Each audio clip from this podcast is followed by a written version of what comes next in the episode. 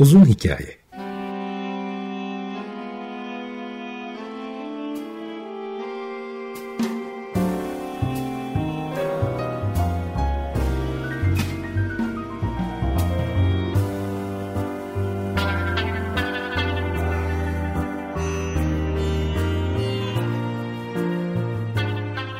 Hazırlayan ve sunan Muzaffer Çorlu.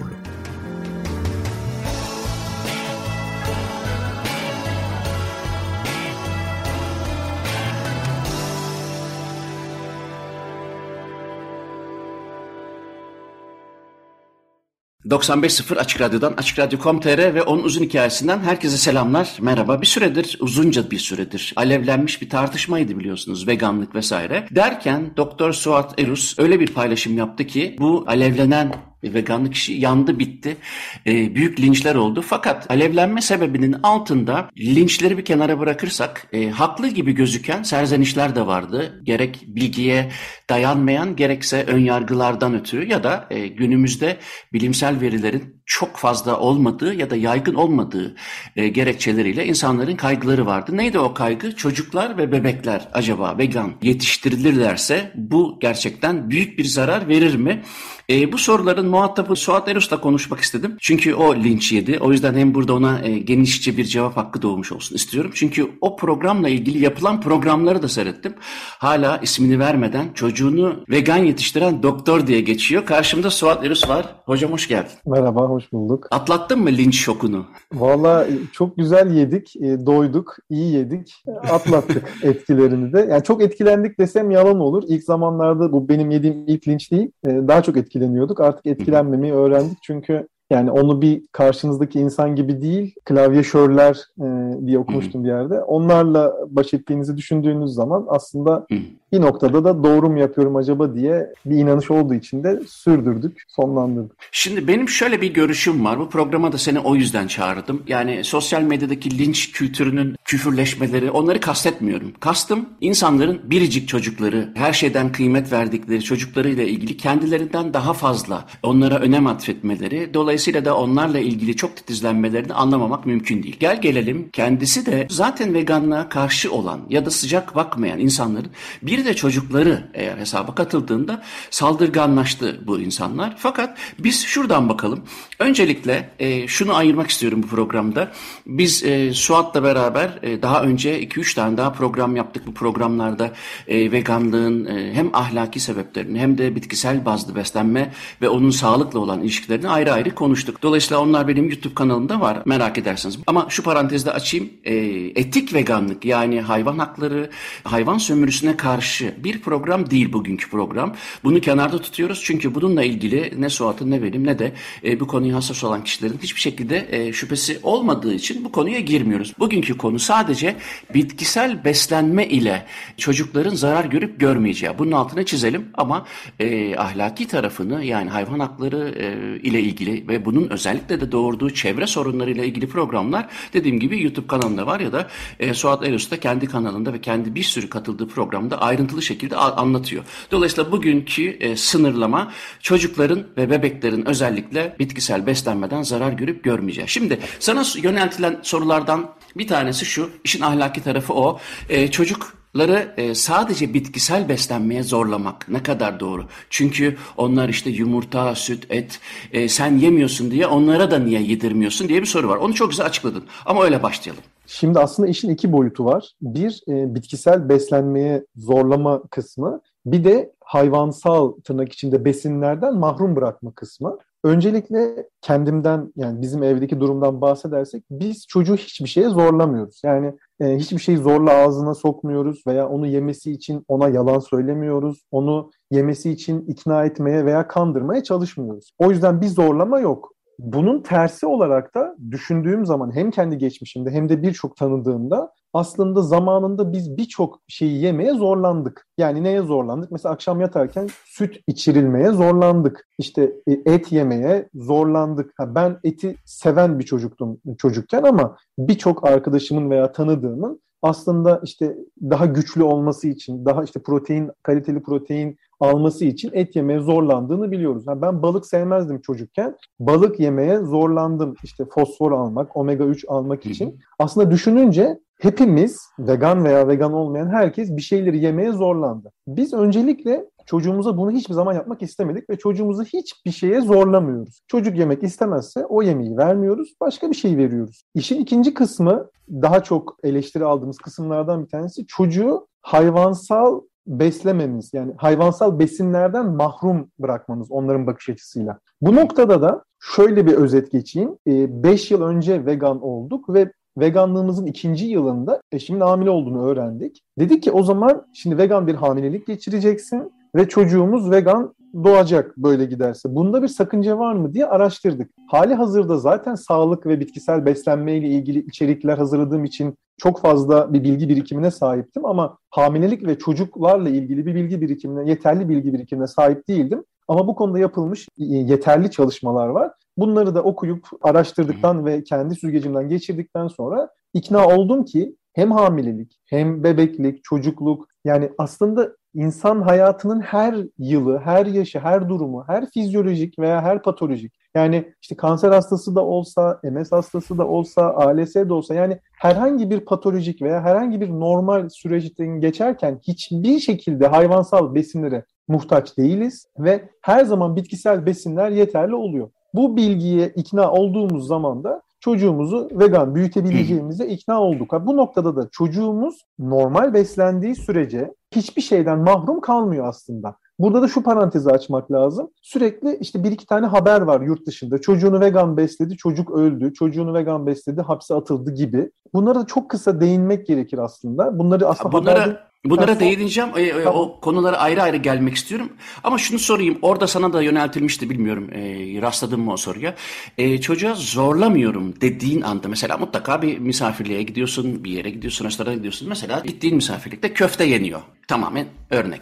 Onun tadına bakmak istediğinde ya da yemek istediğinde ona hayır, bunu yiyemezsin diyor musunuz? Hayır demiyoruz. Şöyle oldu. Gerçek örneklerden anlatayım. Hı? Varsayım yapmayayım. Bizim de olmadığımız, anne ve baba olarak olmadığımız bir etkinlikte çocuğumuz bakıcısıyla birlikte oradayken çocuğa birisi döner uzatmış, et döner Hı-hı. uzatmış ve istememiş. Bu tesadüftü. Yani bir keresinde bir aile yakınımız çocuğa, yani nasıl boş bulunduysak bir yerde, bizim olduğumuz bir alanda bir karides uzatmış. Yani normalde uzatılmasını istemeyiz ama uzatılana da böyle bir hayır, yasak şeyiyle de gitmeyi hiç istemedik. Çünkü bir şeyi yasaklarsak, bir şeye hayır dersek onun bir cazibesi olacağını da düşündük. Çünkü şu anda muhakeme gücü daha oturmadığı için çocuğumuz hayvanların yendiğini bilmiyor şu anda. Biz de çocukken bilmiyorduk hayvanların yendiğini.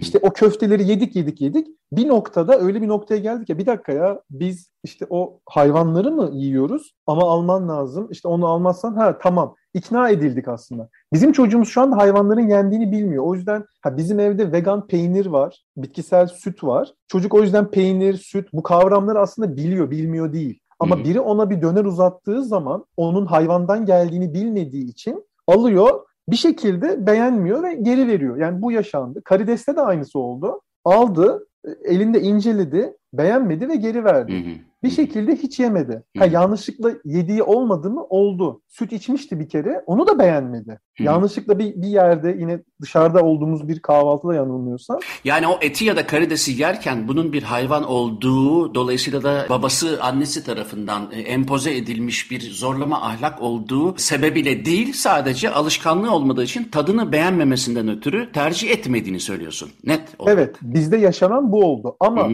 bir gün derse ki ben bunu yemek istiyorum, hiçbir şekilde ona bir şeyi yasaklamayı veya hayır demeyi düşünmüyoruz. Bizim amacımız burada, yani çocuğu bir şeyden mahrum bırakmaktan ziyade ona doğruları anlatabilmek, yani o muhakeme gücünü daha doğrusu kazandığı yaşa kadar da biz ona kendi yemediğimiz hiçbir şeyi vermeyi düşünmüyoruz. Hı hı. Yine şunu söyleyeyim. Bir gün derse ki ya siz kafayı yemişsiniz ya, bu güzel tatlar bırakılır mı derse de hı hı. o da kendi bileceği iş. Yani o hı hı. onun tamamen kendi özgür iradesi. Hı hı. Ona bir karışmayı düşünmüyoruz. Şimdi e, bu çok açık ve netti. Böyle başlamak da hoşuma gitti. Çünkü yapılan eleştiriler arasında e, özellikle sadece senin değil ama senin nezdinde bir sürü kişiye de e, cevap olmuş olsun bu. Ben çünkü sadece Türkçe kaynaklardan değil, bu da yaşadığım ülkede, Belçika'da da, Hollanda'da ve Almanya'da kampanyada da görüyorum ki çoğunlukla insanlar e, vegan çocuklarla ilgili özellikle buraya takılıyorlar. Yani veganların çocuklarını zorladıkları, onun da vegan olması için e, baskı yaptıkları konusunda bir konsensüs var. Ama bunun doğru olmadığına ilişkin e, bir sürü yayın da e, yapılıyor. Bu insanlar kendilerini açıklıyor ama senin açıklaman son derece netti. Fakat şuna da gelmek istiyorum. Yapılan araştırmalar özellikle küçük çocukların günümüzdeki en büyük sorunlarla ilgili olarak, yani yaşadığımız sistem, kurduğumuz sistem, savaşların olması gibi, e, endüstrileşmenin tutarsız ve hayasızca yapılıyor olmasıyla ilişkili çocuklardaki farkındalığın gelecekte bizi kurtaracağını düşünen çok ciddi e, bilim insanları ve filozoflar var ve bunlar da e, özellikle veganlığın belirli bir yaştan sonra, burası kritik, belirli bir yaştan ne kastedildiğini bir psikolog olarak ben de e, hangi aşamada kognitif süreçler iyi çalışmaya başlar onu e, ben de araştırdım ama e, net bir cevabı yok bunun. Fakat çocukların özellikle vegan yetiştirilmesi değil de e, işte sizinki gibi diyelim çok daha fazla çevreye karşı ve hayvanlara karşı duyarlı olduğunu gösteren çalışmalar var. Yeni e, Healthline'da da okudum ve bu psikolojik olarak insanları belli bir yere getirmek üzere.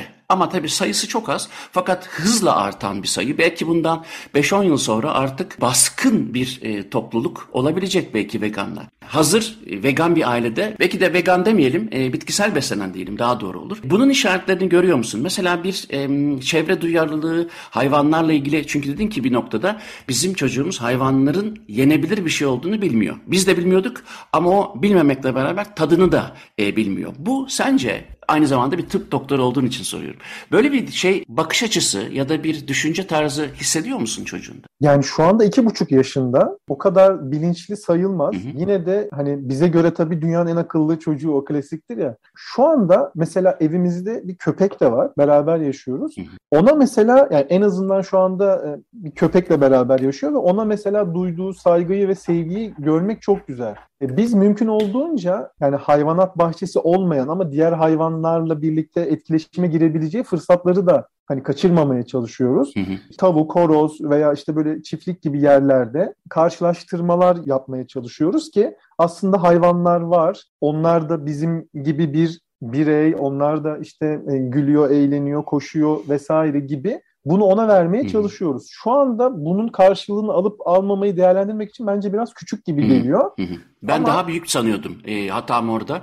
Yani ben beş altı yaşında diye düşündüğüm için e, sordum. iki buçuk yaş bu sorunun cevaplanması için tabii imkansıza yakın bir yaşmış. Ama yani umudumuz o yönde. Ama şunu söyleyeyim. Hmm. Ben mesela kırk sene önce doğdum ve bu tip konularla karşılaşmam işte beş sene önceydi. Şimdi hmm. otuz beş otuz altı yaşında biz vegan olduk eşimle. E şimdi e, bu çocuk doğuş karşılaşmaya başlayacak. Yani vegan olmak, yani burada bir aktivizm, bir hayvan hakları özgürlüğünden bahsedersek on sekiz yaşında bile böyle bir bilince erişse örneğin benden Hı-hı. çok daha önce Hı-hı. bunu Hı-hı. sağlamış olacak ve aslında çok daha avantajlı başlamış olacak. Yani biz otuz beş yaşımızda kendi kendimize keşfettik işte internet, YouTube vesaire sayesinde ama o en azından bizden daha avantajlı olacak. Bu bile bence ilerideki nesil için çok avantajlı ve ben hani görüyorum buradaki hani büyük hocalarımızın çocukları vesaire, yeni nesil çok daha hazırlıklı, hem ekolojik bilinç açısından hem beslenme hem hayvanları etik açıdan e, bizden çok daha farklılar. Biz çünkü kandırıldık.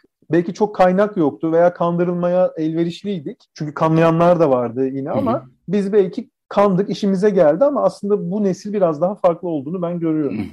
Şimdi bin dokuz yüz kırk beşte İkinci Dünya Savaşı bittikten sonra Almanya'da bu Nazilerin diğerlerine, ötekilere neler yaptığını anlatmanın yeterli olmadığını düşününce grup grup Almanları Auschwitz kampına götürüp gözleriyle görmeleri sağlandı ve onları gözleriyle gören insanların ciddi travmalar yaşadığını gösteren YouTube'da bile bir sürü belgesel vardır. Ben İkinci Dünya Savaşı'na özel bir merakım olduğu için ayrıntılarını da çok incelerim, bakarım ama bunu şuraya getirmek istiyorum. Bugün işte mutlu inekler gibi markalarla satılan süt ürünleri var. Yani mutlu inekler, depresyondan uzak horozlar gibi böyle böyle garip garip isimlerle hayvanların mutlu olduğu imajını yaratıp ürün satmaya çalışan şirketlerin e, aslında çiftliklerine gidildiğinde neler olduğunu dünyanın en bu konuda ileri sayılabilecek, yani insan hakları açısından ileri sayılacak ülkelerde de durumun çok farklı olmadığını çocuklara göstermeye kalktığınızda çok büyük bir karşıtlık e, görüyoruz. Çünkü bu çocukların travmatik yetişmesine yol açacak. Çünkü bir hayvanın katledilirken e, çocuk tarafından gözlemlenmesi elbette ki doğru değil. Fakat katletmek doğru mu kısmına bir türlü e, geçemediğimiz için, büyük bir endüstriden bahsettiğimiz için ikilem yaşıyor kendi içinde. Göstermemek lazım evet, ama yapmasak daha iyi mi sorusu da cevapsız kalıyor. Fakat bütün yapılan çalışmalarda çocukların, Avrupa Birliği'ndeki ülkelerden bahsedeyim, E, hayvanlarla olan ilişkisinde hep barışçıl bir tutum olduğunu, hayvanların geçtiği masalların çok sevildiğini ve e, çocukların da e, ben de bir baba olduğum için biliyorum ki hayvanlarla ilgili e, kendisi gibi sorular sorar. İşte bunun çocuğu nerede, nerede yaşıyor, akşam nerede uyuyor gibi kendi yerine koyan, yani empati öğretmeye hiç gerek olmaksızın getirdiği bir şey var. Fakat işte o yumurtayı yediği zaman orada bir doktor olarak ve uzun süre bir vegan olarak sana şu soruyu sormak istiyorum. Çocuk orada yumurtayı sorduğu zaman bazı aileler ondan çok korkuyor. Ya da pirzolasını yerken çocuk orada e, dün sevdiği kuzunun e, kaburga kemiklerinin arasındaki eti yediği söylemeli mi, söylememeli mi, e, söylemeyeceksek vermeli mi, vermemeli mi? Burada iki arada bir derede kalan binlerce, milyonlarca insan var. E, bir baba çocuğuna evet bu dün sevdiğimiz kuzunun kaburgalar arasındaki kemik, onu kestik ve yiyoruz diyemez, dememeli de. Ama sen ne düşünüyorsun? Bu aslında veganlığın getirdiği en güzel sonuçlardan bir tanesi. Böyle bir uyumsuzluk, böyle bir bilişsel çelişki içine girme, girmenize gerek kalmıyor. Çünkü aslında siz de içten içe biliyorsunuz ki o hayvanın işte bir çocuğu, bir annesi, babası, bir yaşantısı vardı ve siz onu yiyebilin diye onun hayatı sonlandırıldı. Ama tabii hep şu da var bazalde, işte protein almam lazım, işte demir almam lazım. Ee, hep en iyisi bu olduğunu biliyorum. O yüzden onu öldürmem için evet evet bence yeterli olur. Çünkü biz hepçiliz diyor ve çocuğunun da en kaliteli besine ihtiyaç duyduğunu düşünüyor ve o noktada çocuğu deyince baba o kuzu bu kuzu mu, biz bunu niye yiyoruz deyince yok yok evladım o o değil, onlar başka kuzular, onlar zaten yemek olan kuzular vesaire gibi. Yani hala daha çocukken de şimdi de restoranlarda buna şahit oluyoruz. Bu çok acı, çünkü çocuğunuza yalan söylüyorsunuz ama size de yalan söylenmiş. Bu böyle nesiller nesile geliyor. Çünkü çocukken siz onu bir tabaktaki bir yuvarlak yemek parçası olarak görüyorsunuz. Aslında onun sizin için kesildiğini bilseniz kimse istemez çocukken. Ama işte diyorum ya, belli bir noktayı da aştıktan sonra hepçil olduğunuza da o kadar inandırılmışsınız ki şöyle düşünüyorsunuz, avlanıyor olmamız lazımdı. Ee, ama dünyada çok insan var, avlanamayacağımıza göre birileri bizim için bu kirli işi yapıyor. Ne yapalım, göz görmeyince de gönül katlanıyor diyor. İşte bu noktada da bence insanlar bu çelişkiyi yaşıyorsa zaten demek ki bir tohum atılmış orada ve bunun yanlış olduğu ve aslında hayvansallardan mahrum olduğunuz zaman hiçbir şekilde bir eksiklik olmayacağını, bilakis sağlığınızın daha iyiye gideceğinizi anlayınca da zaten veganlıkla aranızda bir şey kalmıyor. Tabii cevabının bir yerinde bizim hepçil olduğumuzu düşündükleri için dedin. Bununla ilgili ben konuyu açmayacağım ama belki hatırlatma iyi olabilir. Yaptığımız programda insanlar hepçil midir değil midir konusunu tartışmıştık.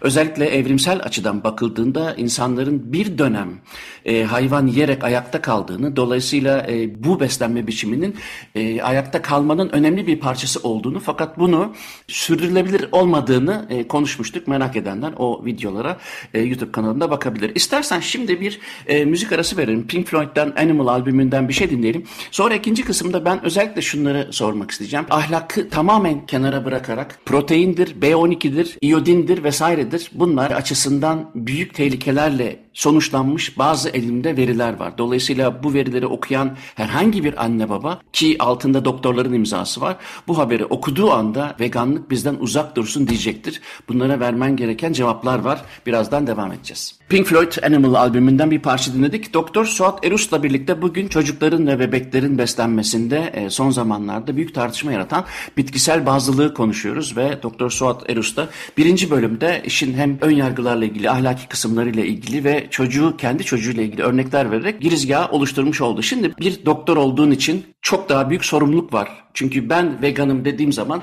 bu beni bağlıyor ama tıp doktoru olduğun zaman bu seni Hipokrat yeminine bağlı kalmanla birlikte ciddi bir sorumluluğun altına itiyor. Dolayısıyla bu soruları ben açık yüreklikle sormak istiyorum. Bunlardan bir tanesi, yakın zamanlarda hem İsveç'te hem Almanya'da bazı sağlık örgütleri çocukların sadece bitkisel beslenmelerine ilişkin bir şerh koydu. Hayır, yanlıştır demedi, fakat çok dikkatli olunması gerektiğini söyledi. E şimdi bu haber, insanların çocuklarını yetiştirirken burada bir e, yanlışlık mı var? Burada dikkat etmem gereken, tehlikeli bir durumla karşı karşıya mıyım diye bir e, şüphe oluşturduğunu düşünüyorum. Öncelikle bu sağlık örgütlerinin bu açıklamasına nasıl bakıyorsun? Şimdi şöyle, bitkisel beslenen çocukların beslenmesine dikkat edilmeli ve detaylıca planlanmalı gibi bir bakış açısı var. Hı hı. Şimdi tersten düşünelim. Bitkisel beslenmeyen, hepçil beslenen çocuklara dikkat etmemeli miyiz nasıl beslendiğine? Yani bu çocuklar ne isterse yiyebilir mi? Onlara da dikkat etmemiz lazım. Bugün hepçil beslenen, yani tüm dünyanın yüzde doksan dokuzundan fazlasında da birçok eksiklik gözüküyor.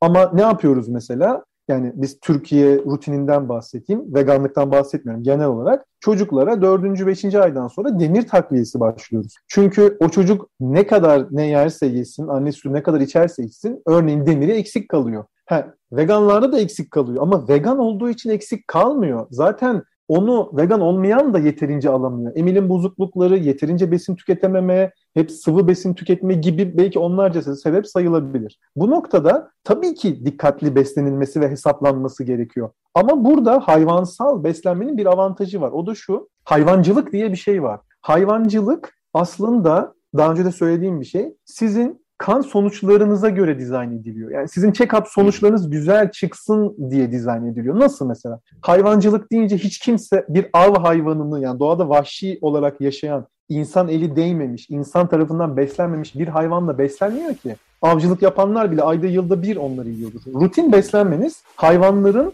tabiri caizse fabrikalarda et haline getirilmesi sonucu yediğiniz yemekler. E, e, nasıl yani, bu ne demek? Şimdi hayvancılıkta şu var. Hayvana A vitamini, D vitamini, E vitamini veriyorlar. Kobalt veriyorlar, e, bakır. Yani bir sürü sizde olması istenen şeyi hayvanlara veriyorlar veya enjekte ediyorlar.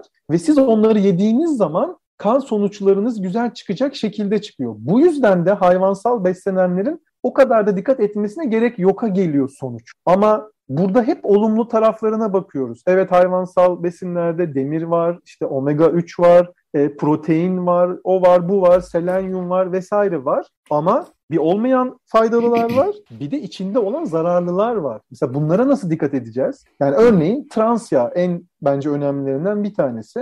Normal şartlarda trans yağ deyince insanların aklına hep abur cuburlardaki yağlar geliyor. Oysa doğada sadece hayvansallarda bulunan bir yağ çeşidi ve hiçbir şekilde insanların tolere edemediği bir şey. Öyle ki mesela hani şekerin bile, işte fruktozun bile tolere edilebildiği bir miligram var. İşte otuz miligrama kadar alabilirsiniz vesaire. Trans yağda sıfır. Sıfırın üstünde alanlarda sıfır alana göre daha kötü sonuçlara yol açtığını biliyoruz. Bu yüzden tolerasyon sınırı yok. Ve doğada bu trans yağ tüketen hayvanlar, yani gerçekten hepçil olan hayvanlara baktığınız zaman hiçbir şekilde onlar da bizde yarattığı sorunlara yol açmıyor. E bu yüzden de dünya üzerinde yaşayan, kendi doğasında yaşayan hiçbir canlının en önemli ölüm sebebi kalp krizi değil, inme değil. Hiçbirinde kanser bu kadar fazla görülmüyor. Doğası dışında beslenen insanlar ve doğası dışında insanların beslediği hayvanların hastalıkları bunlar. E bu yüzden de hayvansal besinler içine aslında faydalı moleküllerin konduğu ama paketin dışında zararlı moleküllerin de olduğu ideal besinler olarak karşımıza çıkıyor. Ha, bitkisel besinler dizayn edilmiyor bu şekilde. Çünkü toprağın verdiğini alıyor. Yani bir ıspanak kışın daha fazla C vitamini çekiyor topraktan ama yazın daha az C vitamini çekiyor topraktan. Orada hiçbir şekilde buna bir müdahale yok. Ha, serada yaparsanız, balkonda yaparsanız tabii ki o bitki örtüsünün minerallerini çekme olasılığını düşürecek. Ama mevsiminde, mevsiminde olunca tabii minimum ilaçlı oluyor ve doğal bitki örtüsünden geliyorsa aslında her mevsim size ihtiyacınız olan her şeyi veriyor. Belki tek istisnası B on ikidir. Burada bir şey soracağım. Mesela özellikle Türkiye gibi çok kalabalık ülkelerde biraz önce söylediğin ne kadar gerçekleştirilebilir bir durum? Yani ilaçsız ve de işte mevsiminde yemek mümkün mü? Yani insanlar, "Aa tamam, o zaman ben hani kerevizi şu ay alayım, işte patatesi şu ay yiyeyim" gibi bir özgürlüğe sahip mi? Sürdürülebilir ve kolay bir şey midir? Türkiye'de Türkiye'den bahsedelim. Bence evet, kesinlikle mümkün. Çünkü en basitinden semt pazarlarına gittiğiniz zaman, her semtte haftanın bir günü kurulan pazarlara gittiğiniz zaman hem neyin mevsimi ise onu daha ucuza alırsınız, hem de onu görürsünüz. Örneğin evet, çilek artık mesela on iki ay var ama biliyoruz ki on iki ay boyunca siz çilek satın alırsanız o pazarcı veya o manav size sürekli çilek getirecektir. Ama siz neyin mevsimiyse onu alırsanız hem o daha az ilaçla, daha az maliyetle üretileceği için daha ucuz almış olacaksınız ve daha sağlıklı beslenmiş olacaksınız. Şu andaki bence tarım alanları Türkiye'de hala daha ne kadar betonlaşma olsa da hala daha yeterli olduğunu biliyoruz. Ve unutmamak lazım ki aslında tarım büyük oranda hayvanlar için yapılıyor. Türkiye'de de, dünyada da. Bu yüzden biz ne kadar bitkiye kayarsak o zaman tarım yapan kişi diyecek ki ya ben küspe mısır üreteceğime hayvanlara, insanlara pazı üreteyim diyecek, örnek veriyorum. O zaman da siz pazı mevsimi geldiğinde daha kolay ve daha ucuza bulacaksınız. Bence bu teorik olarak çok mümkün. Ha, şu anda bugün siz pazara gittiğinizde neyin mevsimiyse onu alma lüksüne sahipsiniz. Bu arada bu pahalı bir şey değil. Tam tersi ucuz bir şey. Hı hı. Daha az ilaç ve daha az maliyet gerektiği için ve daha az taşıma maliyeti olduğu için her zaman mevsiminde yemek daha sağlıklı. Ama organik olarak demiyorum. Yani organik marketten vesaire. Bunlar gittikçe pahalanan şeyler. Semt pazarları daha ucuz ve sağlıklı. Yani sürdürülebilirliği konusunda bir endişen yok. Onu ben yok. Hani orada yaşamadığım için bilmiyorum. Ben şimdi bir şey soracağım. Bu da e, benim bizzat hastanede diyetisyen doktorlarla tartıştığım, onları dinlediğim, bizzat gidip burada Gent Üniversitesi'nde e, birebir çok taze, yepyeni bir bilgi. Ben çünkü bir vegan, yani bitkisel beslenen birisi olarak ya da beslenmeye çalışan diyeyim. Ne eksik olabilir, ne, ne gibi takviyeler yapmalıyım gibi konularda yanlış yapmamak adına e, hastaneye gittim ve e, check-up'lardan sonra şöyle şöyle sorunlarla karşılaştım. İnsanlar arasında da e, işte halsizlik, dikkat eksikliği gibi bir takım sorunların özellikle olduğunu söyledi. Tabii ki hayır, yanlış bir şey demedi fakat ilgimi çeken bir şey oldu ve araştırdım. Benim cevabım var. O da şu, e, evet hayvansal proteinin yerine bitki bazlı proteinlerin konması mümkün. Fakat bu aynı derecede geniş bir range'de midir? O konuda çalışmaların yeterli olup olmadığı konusunda emin olmadığını söyledi. İkincisi de bunların beden tarafından emiliminin efektifliği konusunda çalışmaların ikna edici düzeyde henüz olmadığını söyledi. O yüzden de ben de şunu söyledim. Mesela bir nohutun yenmesiyle nohutun filizlendirildikten sonra yenmesi arasında sindirimde başka proseslerin gerçekleştiğini söyledim. E, o da evet bu konuda yapılan çalışmaların cesaretlendirici olduğunu, fakat sadece bitkisel beslenerek alınması gereken bu tip işte D H A'lardır, omega üçlerdir ya da proteinlerin tamamının kapsanıp kapsanmadığı konusunda e, yüzde yüz emin olmamızı sağlayan bilimsel veriye sahip miyiz? Emin değilim dedi. Ben de dedim ki e, ben de o zaman madem ki bir diyetisyen doktor bunu söylüyor, ben de araştırayım ve de sana da sorayım. Sen ne dersin? Katılır mısın? E, bu bilgiye aslında sahibiz. Şimdi burada biraz daha temele inip şuna bakmak lazım. Bizim günde ne kadar ne almamız gerektiğini kim söylüyor ve neye dayanarak söylüyor?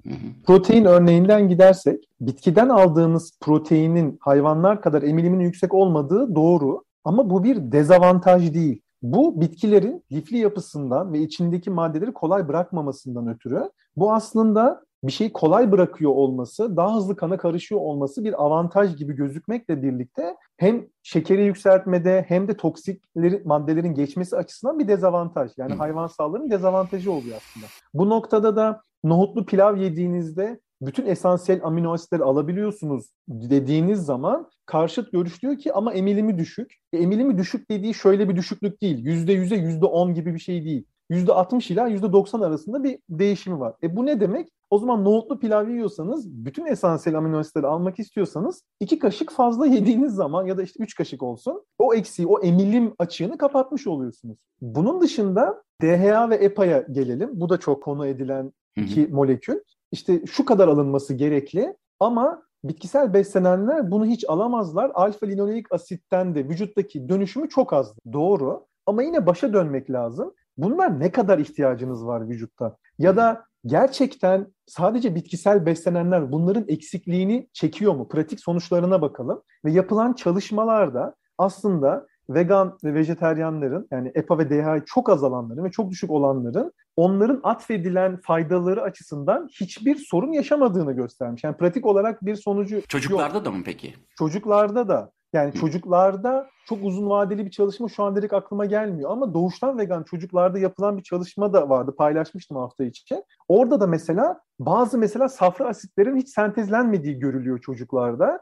Bu şimdi bir eksiklikmiş gibi düşünülüyor. Ama baktığınız zaman aslında o safra asitleri bazı amino asitleri paketlemek için kullanıldığını anlıyorsunuz ve aslında o amino asitleri size gerekmediğini, bu yüzden de o safra asitlerin hiç sentezlenmediğini görüyorsunuz. Yani aslında bir kayıp yok ortada. Ama bir şey eksiktir. Mesela kalsiyumdan örnek vereyim. Normalde sekiz yüz elli veya bin miligram kalsiyum alınması gerekiyor denir. E, ama beş yüzü koyduğunuz zaman çıtayı beş yüz alanla bin alan arasında hiçbir fark olmadığını görüyorsunuz. Yani şuna geleceğim. Protein için, kalsiyum için, omega üç için, hepsi için limitler çok yukarı konmuş. Alınması gereken miktarlar çok yukarı konmuş. Protein için mesela William Rose'du yanılmıyorsam, bir bilim insanı. Bu çalışmayı yapıyor zamanında. Çok eski bir çalışma ve çok ilkel bir çalışmayla gereksinim olan amino asitler seviyeleri belirlenmiş. Üstüne de tekrar yapılmamış bu çalışma. E, özetle belirlemiş işte alanin, triptofan falan bunlar için bir seviyeler belirlenmiş ve Dünya Sağlık Örgütü o William Rose'un belirlediği seviyelerin iki katını alınması gereken miktar olarak tescil etmiş. Ve yani bu da aslında doğrulamasını belki şuradan yapabiliriz. Ee, yakın zamana kadar yani fast food ülkeye girmeden önce Okinawa, Japonya'nın bir adası, dünyanın en uzun yaşayan insanlara, bunlar yüz yaşın üstünü çok fazla gören, tabii çok farklı faktörleri de var ama bu insanların alınması gereken proteinin yarısını aldıklarını görüyorlar. Yani size yani veganların bile aldıklarının neredeyse yarısını alarak dünyanın en uzun yaşayan insanlarılar. Ha bunlar evet belki vücut geliştirici değiller ama mutlu, huzurlu ve sağlıklı bir yaşam sürüyorlar. Bu yüzden temel sorun alınması gereken miktar çıtasını o kadar yükseğe koymuşuz ki veganlar bunlara yetişemiyor gibi bir algı oluşturarak hayvansalları promote etmeye çalışıyorlar. Peki demin safra salgılamalarının modifikasyonundan bahsettin ya, çocuk belli bir süreden sonra vegan olmaya başlarsa, yani aslında ihtiyacı olan o sentezlenmeye sahip değilse, o zaman bir zararını görebilir mi? Bununla ilgili bir çalışma e, görmedim ama şuna da bakmışlar aynı çalışmada, bu genlerin durumu nedir? Yani hem bu safra asitlerinin hem kolesterolü sentezleyen, bu çocuklarda kolesterol de çok düşük. Ama şuna bakmışlar, kolesterol sentezini düzenleyen genler baskılanmış mı? Hayır. Gayet sağlıklı ve gayet rutin bir şekilde eksprese ediliyorlar ve bu genler aktif. Yani isterse çocuk bu açığı kapatabilir gibi gözüküyor bu çalışmadan ama net soruna cevap verecek bir çalışmaya denk gelmedim.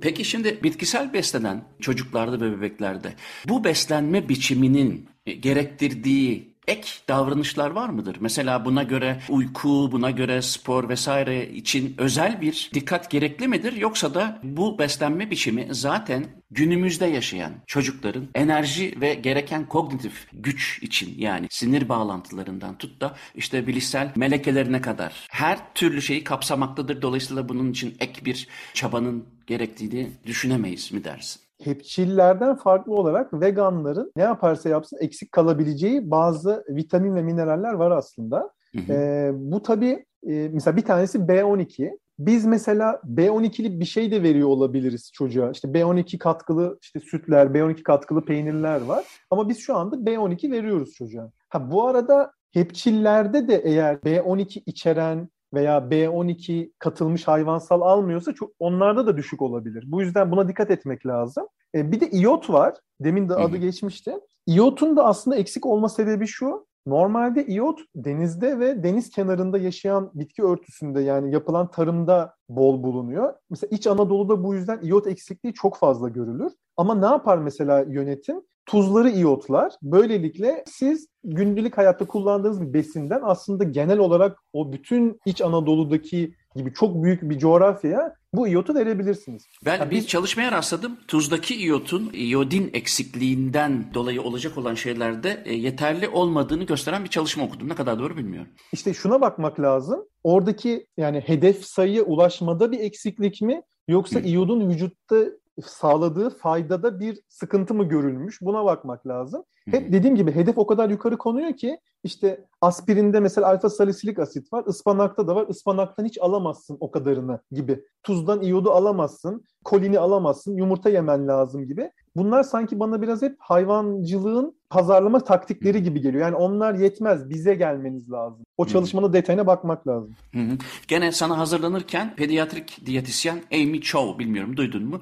Ee, onun yazılarını okudum. Healthline'da da yazıyor sanırım ve orada Amy Chow şunu çok net bir şekilde söylüyor. Onun yazısından çevirerek okuyorum.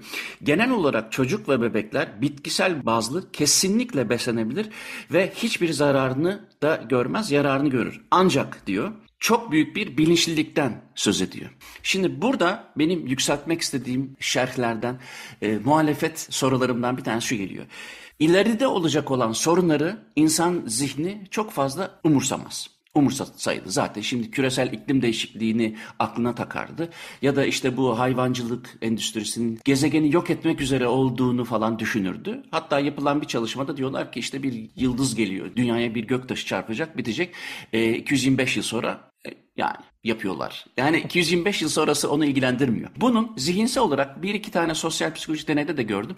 elli yıl ve sonrasıyla ilgili insanların kafası bulanmaya başlıyor. Bu bizim yani bilişsel olarak böyle belki evrildik. Fakat ahlaken bunu tamamlamaya bizim bu dünyayı torunlardan ödünç aldığımızı bizi düşündüren bir de e, moral değerlerimiz var. Fakat insanda genelde moral değerler şu an çok fazla e, önemli değil gibi gözüküyor. Dolayısıyla da bütün bu kendi çocuklarıyla ilgili elli yıl sonra karşılaşıyoruz. İnme, işte kalp krizi gibi sonuçlanacak kötü beslenmeyi şimdi bir sorun yaşamasın da gibi bir noktaya getiriyor. Bu bilinçliliği sıradan bir aile oturup da çalışamaz gibi geliyor bana. İşte şu kadar nohut yedirdim, bu kadar şu soyadan aldım gibi insanların korktuğunu düşünüyorum. İnsanların kafasında aslında zor ve yanlış da olsa çok pahalı bir e, ve de çok uğraş gerektiren bir şey olduğunu düşündüklerini hissediyorum ben. Yaptığım konuşmalarla da, e, sosyal medyada da çok gördüm. Böyle bir korku var. Tabii senin buna katılmadığını biliyorum. Fakat buna katılmadığını böyle güzel başlıklar halinde e, tekrar aldım. Neden aslında düşündükleri gibi değil? Bence burada da iki nokta önemli. Birincisi, yani bu planlama ve detaylı böyle sanki gizli formüller var ve bunu ancak bir doktor bilebilir ve ancak bir doktor veya bir diyetisyen gözetiminde yapabilirsiniz gibi düşünmek aslında zaten veganlıktan soğutmak için çok yeterli bir şey ve kesinlikle doğru olduğunu düşünmüyorum. Bırakın çocuğu, biz kendimiz için bile acaba bir yerde bir eksik yapıyor muyuz diye her gün yediklerimizi ilk vegan olduğumuz hafta sürekli hesaplayan bir uygulamaya giriyorduk. Bir hafta sonra dedik ki ya gerek yokmuş. Yani aslında zaten sen eğer bütün gün e, bira patates yapmıyorsan zaten sağlıklı oluyorsun. Yani e, diyorum ya, bir de hep hedefler yukarı konduğu için bir şeye ulaşmaya çalışmaya da gerek yok. Yani örneğin bugün baklagil yemediysen yarın yersin. Eğer zaten bir hafta boyunca baklagil yemiyorsan ne yiyorsun diye merak ederim. Yani sürekli olarak patates lapası mı yiyorsun? O yüzden de zaten hayvansalları dışarıda bıraktığın zaman işte tahıl, baklagil ve yeşil yapraklı bir şey yediğin zaman iş bitiyor. Bir de rengarenk meyveler, işte baharatlar. Bunu, yani bu kadar. Yani ben bir kişiye vegan yaşamayı, yani doğru bitkisel beslenmeyi beş dakikada anlatabilirim. Bir çocuk için de bu çok değişmez. Ha, ilk altı ay ve işte ikinci altı ay için belki özel bir iki cümle daha söylenir. Hı hı. Ve bu biter. Yani öyle gizli formüller vesaire gibi şeyler yok. İşin ikinci boyutu da, yani diyelim ki öyle olsun. Diyelim ki bu formülleri, bu beslenmenin büyük sırları var ve bunu herkes yapamaz. Peki o zaman bunun alternatifi ne? Çocuğa köfte vermek mi? Çocuğa inek sütü vermek mi? Her ne kadar kötü bir vegan beslense de bir çocuk, yani bilinçsiz beslenilse de çocuk, bence her halükarda hayvansal ürünlerle beslenenlerden kesinlikle daha iyi besleneceğini düşünüyorum. Çünkü Hı-hı. nereden? Çok radikal biliyorum? Bir söylem.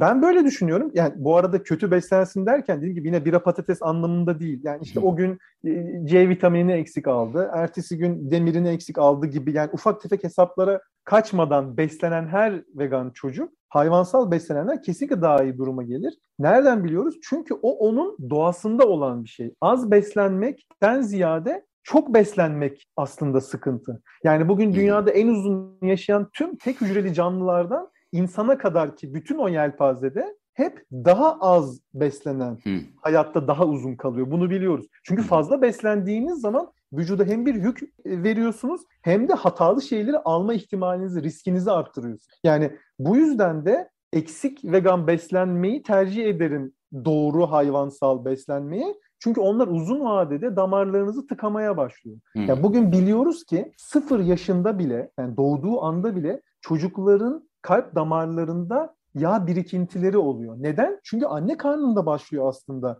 insan beslenmeye. Neden? Çünkü o doymuş yağlar, trans yağlar anne karnından itibaren çocukta bir hasar vermeye başlıyor ve dediğin gibi elli yıl sonra tıkanacak noktaya geliyor. Bu yüzden de o elli yıl boyunca her şey güllük gülistanlık sağlıklıyım derken ellinci Hı-hı. yılda ah keşke yemeseydim diyorsun ve çok Hı-hı. geç oluyor. Hı-hı.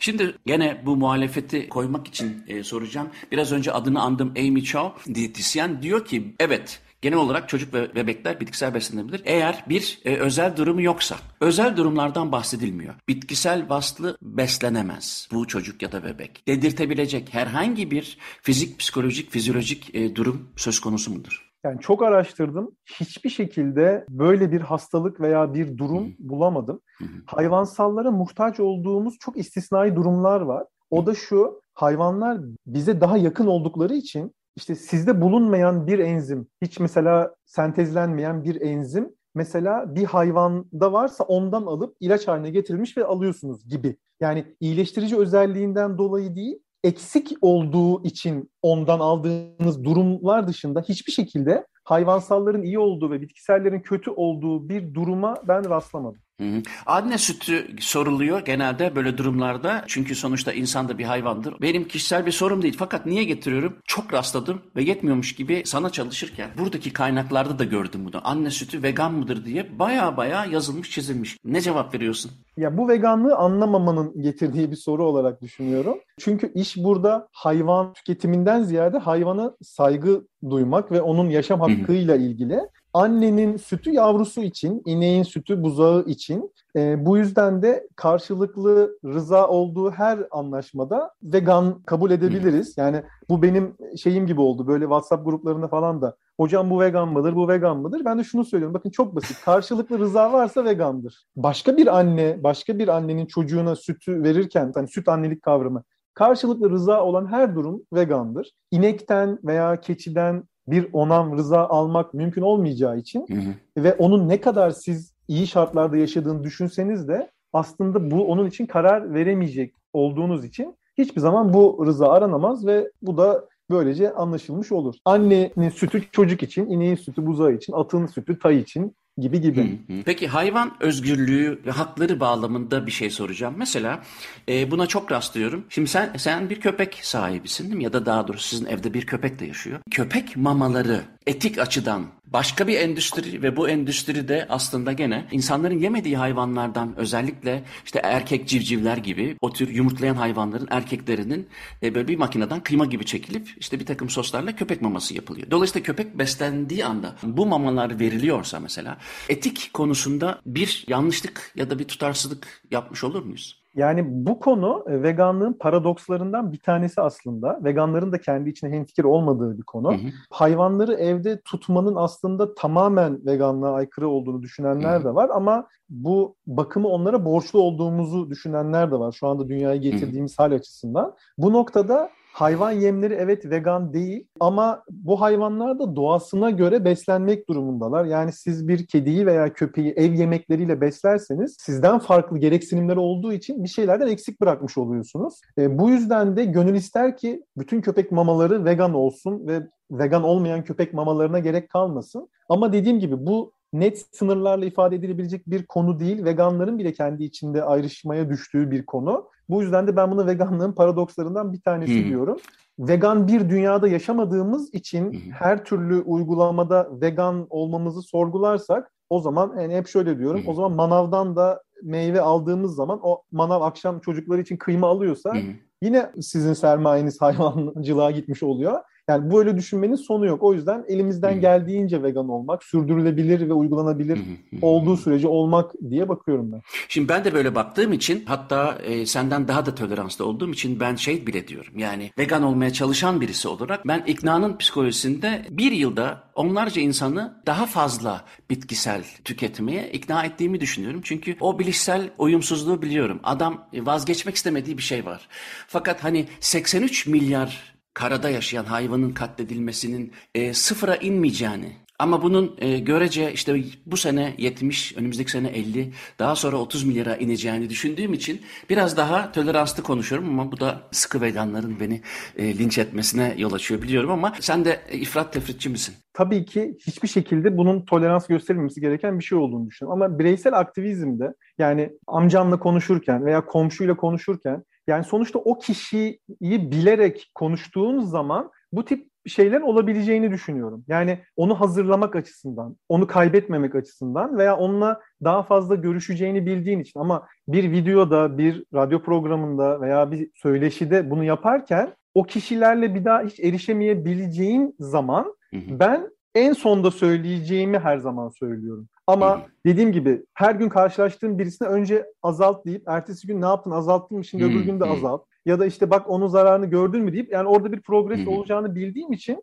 bu biraz bireysel aktivizmde kullandığım bir metot. Ama yoksa e, nihai olarak önerdiğim veya topluluk yaptığım konuşmalarda kullandığım bir metot ve tasvip ettiğim metot değil. Şimdi e, bu program ne kadar objektif olur bilemem. Yani sonuçta bir tıp doktoruyla aynı zamanda da dostumla konuşurum ama benim için bu programın objektif olmasının en zor tarafı beni de e, yaptığı yayınlarla, yazdığı yazılarla vegan yaptığı için bilmeden Suat Eruş. Dolayısıyla ben ne kadar objektifim bilemem ama umuyorum çocuklar ve bebeklerle ilgili cevap bulmuşuzdur. Ben kişisel olarak bulduğumu düşünüyorum. Bir eksiklik durumunda yani bir baba olarak söylemek gerekirse eksiklik durumunda bu eksikliğin gene bitkisel bazla e, kapatılabilir bileceğini gördüm. Ama insanlar çocuklarına tabii ki dilediği gibi besleyebilirler ve de e, Suat'ı da e, ara sıra linç ederek aslında daha bilgilerini rafine etmesine de yol açıyor. Bilmiyorum sen e, son zamanlarda paylaştıkların daha rafine ve daha iyi geliyor bana. Sanıyorum bu linç yarıyor sana. Bir de zamanı daha ekonomik kullanmaya çalışıyorum o yüzden. Yani her şeyi sürekli söylemektense biriktirip söylemek daha güzel oluyor. Peki çok teşekkür ederim Suat. Tekrar kabul ettiğin için seninle sıklıkla yapıyoruz. Belki bunların dışında da konuşuruz. Biraz mesela senin E, müzik tecrübeni de çok merak ediyorum. Müzikle olan ilişkini de merak ediyorum. Onunla ilgili de bir program yapıyoruz. Bana ulaşmak için Muzaffer Çorlu Gmail adresine yazabilirsiniz. Muzaffer Çorlu Twitter hesabından bu programla ilgili ayrıntıları görmeniz mümkün. Programı Açık Radyo Spotify'a ben de Muzaffer Çorlu YouTube kanalına koyacağım. Haftaya görüşürüz. Hepinize günaydın.